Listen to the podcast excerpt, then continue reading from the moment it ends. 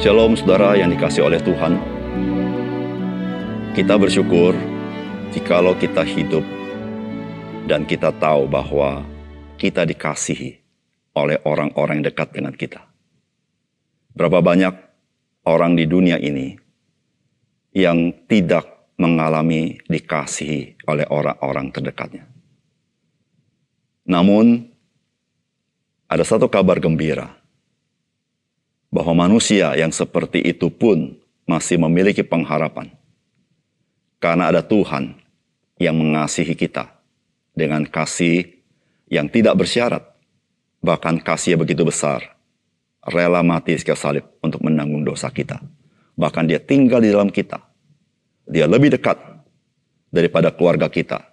Dari siapa pun yang terdekat dengan kita. Karena dia tinggal di dalam kita. Saudara kita bersyukur kita memiliki Tuhan yang mencintai kita dengan cinta yang nyata dan tidak bersyarat. Salam jumpa dalam program Tuhan adalah Gembalaku. Saudara kehidupan tanpa kasih merupakan kehidupan yang menderita dan bisa dikatakan orang yang tidak dikasihi dia menjadi orang yang kehilangan pengharapan. Tetapi sebaliknya, orang yang tahu bahwa dia sangat dikasihi, maka itu menjadi bekal bagi kehidupannya. Sehingga dia berani berjuang di dalam kehidupannya. Betapapun sulit hidupnya. Saudara berapa banyak orang yang mengalami defisit kasih. Dia rela membayar harga berapapun untuk mendapatkan kasih itu. Saudara sebagai orang percaya. Kita bersyukur bahwa Tuhan mengasihi kita. Dan kita sudah mengalami kasih Tuhan. Nah saudara tahukah saudara bahwa Tuhan ingin saudara tinggal di dalam kasihnya itu. Saudara, kehidupan orang-orang percaya adalah kehidupan yang digerakkan oleh kasih Tuhan yang begitu besar kepada kita. Sehingga dengan demikian, kehidupan orang percaya nyata dalam ketekunannya, nyata dalam sukacitanya, nyata dalam kasih dan kebaikannya. Karena semuanya digerakkan oleh kasih Tuhan yang sangat besar itu. Saudara mari kita membaca firman Tuhan dari Yohanes pasal 15 ayat 9 sampai 12. Seperti Bapa telah mengasihi aku, demikian juga aku telah mengasihi kamu. Tinggallah di dalam kasihku itu. Jikalau kamu menuruti perintahku, kamu akan tinggal di dalam kasihku. Seperti aku menuruti perintah Bapakku dan tinggal di dalam kasihnya. Semuanya itu kukatakan kepadamu supaya sukacitaku ada di dalam kamu. Dan sukacitamu menjadi penuh. Inilah perintahku, yaitu supaya kamu saling mengasihi seperti aku telah mengasihi kamu. Saudara yang dikasih oleh Tuhan, bagian firman Tuhan yang kita baca adalah perkataan Tuhan Yesus. Dan dari perkataan Tuhan Yesus ini kita diberitahukan apa yang menjadi kerinduan Tuhan bagi kita sebagai orang percaya. Supaya hidup kita sebagai orang percaya menjadi hidup yang berbeda. Hidup yang menjadi berkat. Setelah mari kita mendapatkan pesan firman Tuhan dari apa yang Tuhan rindukan dari kehidupan kita. Yang pertama, setelah firman Tuhan memberitahukan kepada kita agar kita menuruti perintah Tuhan sehingga kita tinggal di dalam kasihnya. Saudara Tuhan Yesus berkata, seperti Bapa telah mengasihi aku, demikianlah juga aku telah mengasihi kamu. Tinggallah di dalam kasihku itu. Jikalau kamu menuruti perintahku, kamu akan tinggal dalam kasihku, seperti aku menuruti perintah Bapakku, dan tinggal di dalam kasihnya. Inilah perintahku, yaitu supaya kamu saling mengasihi, seperti aku telah mengasihi kamu.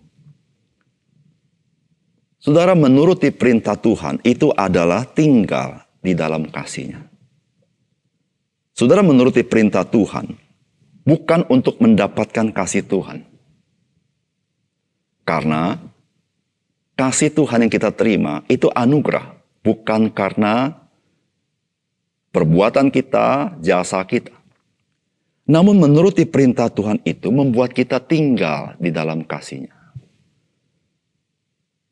Saudara, perkataan Tuhan Yesus ini diberikan kepada orang-orang percaya yang sudah menerima kasih Tuhan. Dan Tuhan mau orang-orang percaya tetap tinggal di dalam kasihnya. Dan bagaimana kita bisa tinggal di dalam kasihnya? Yaitu ketika kita menuruti perintah Tuhan. Saudara Tuhan Yesus, dia tinggal di dalam kasih Bapa karena dia melakukan kehendak Bapa.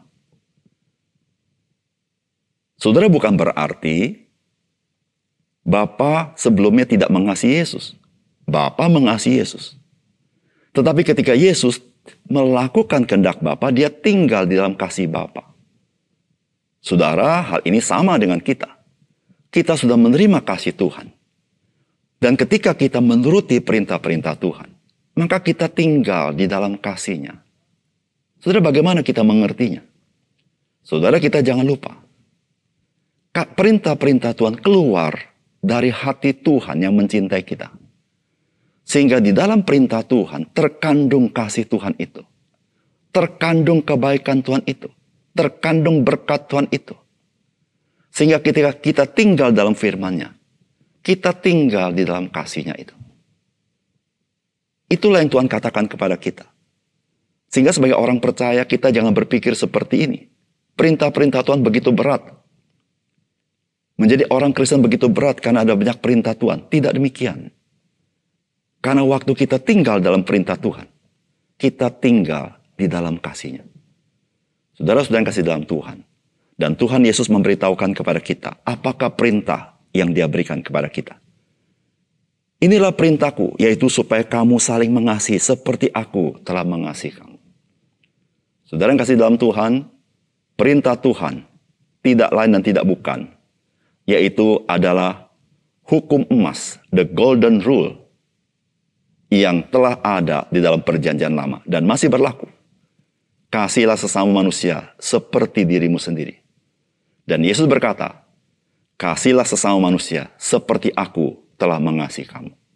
Dan pada bagian ini, Tuhan mau berkata, saling mengasihilah kamu, sebagaimana aku telah mengasihi kamu. Saudara yang kasih dalam Tuhan, ketika kita hidup di dalam kasih, yaitu kita mengasihi orang lain. Saudara dan saya, engkau sedang tinggal di dalam kasih Allah. Saudara, jika engkau tidak mengasihi, engkau sedang tidak tinggal di dalam kasih Allah.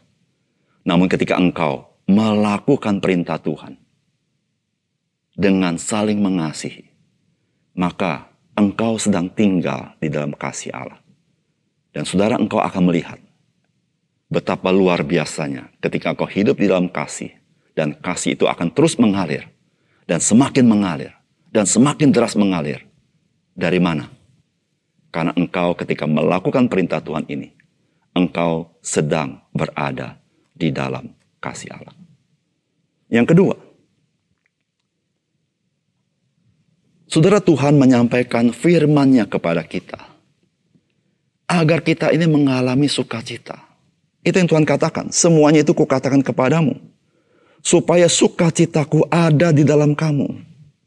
Dan sukacitamu menjadi penuh. Saudara Tuhan berkata, semuanya ini kukatakan kepadamu. Saudara, apakah itu semuanya ini? Yaitu sejak awal Tuhan berbicara mengenai dialah pokok anggur yang benar. Dan dia menyatakan bahwa ia mau tinggal di dalam kita dan kita di dalam dia. Ia menyampaikan hal ini agar kita mengalami sukacita yang penuh dan lengkap. Saudara, mengapa demikian? Karena apa yang Tuhan berikan kepada kita tidak pernah dapat diberikan oleh siapa pun. Saudara, tanpa kita memahami kehidupan di dalam Kristus, kita akan kehilangan berkat yang besar itu. Saudara, berapa banyak orang Kristen karena kurang membaca firman Tuhan, karena kurang merenungkan firman Tuhan lebih mendalam, maka dia berbuat, bertindak tidak seperti yang Tuhan rancangkan. Tetapi dia bertindak menghidupi kehidupan sebagaimana manusia beragama lainnya menghidupinya. Sehingga seakan-akan kehidupan dia tidak berbeda dengan kehidupan orang-orang lain. Namun yang Tuhan berikan kepada kita adalah sesuatu yang berbeda. Oleh karena itu Tuhan berkata, semuanya ini kukatakan kepadamu supaya sukacitamu itu menjadi lengkap. Saudara, jikalau engkau dan saya tidak punya sukacita di dalam Kristus, saudara kita harus mengintrospeksi diri. Jangan-jangan kita tidak menghidupi kehidupan baru kita. Jangan-jangan kita tidak memahami yang Tuhan maksudkan dari apa yang Tuhan katakan kepada kita.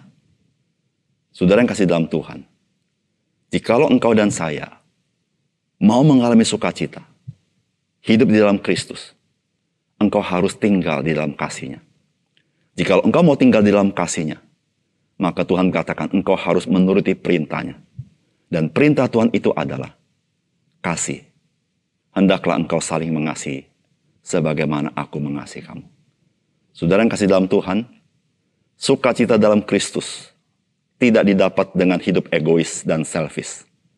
Tetapi sukacita dalam Kristus ketika kita menghidupi perintah yang indah dari Tuhan, yaitu kita mengasihi Tuhan dan mengasihi sesama kita.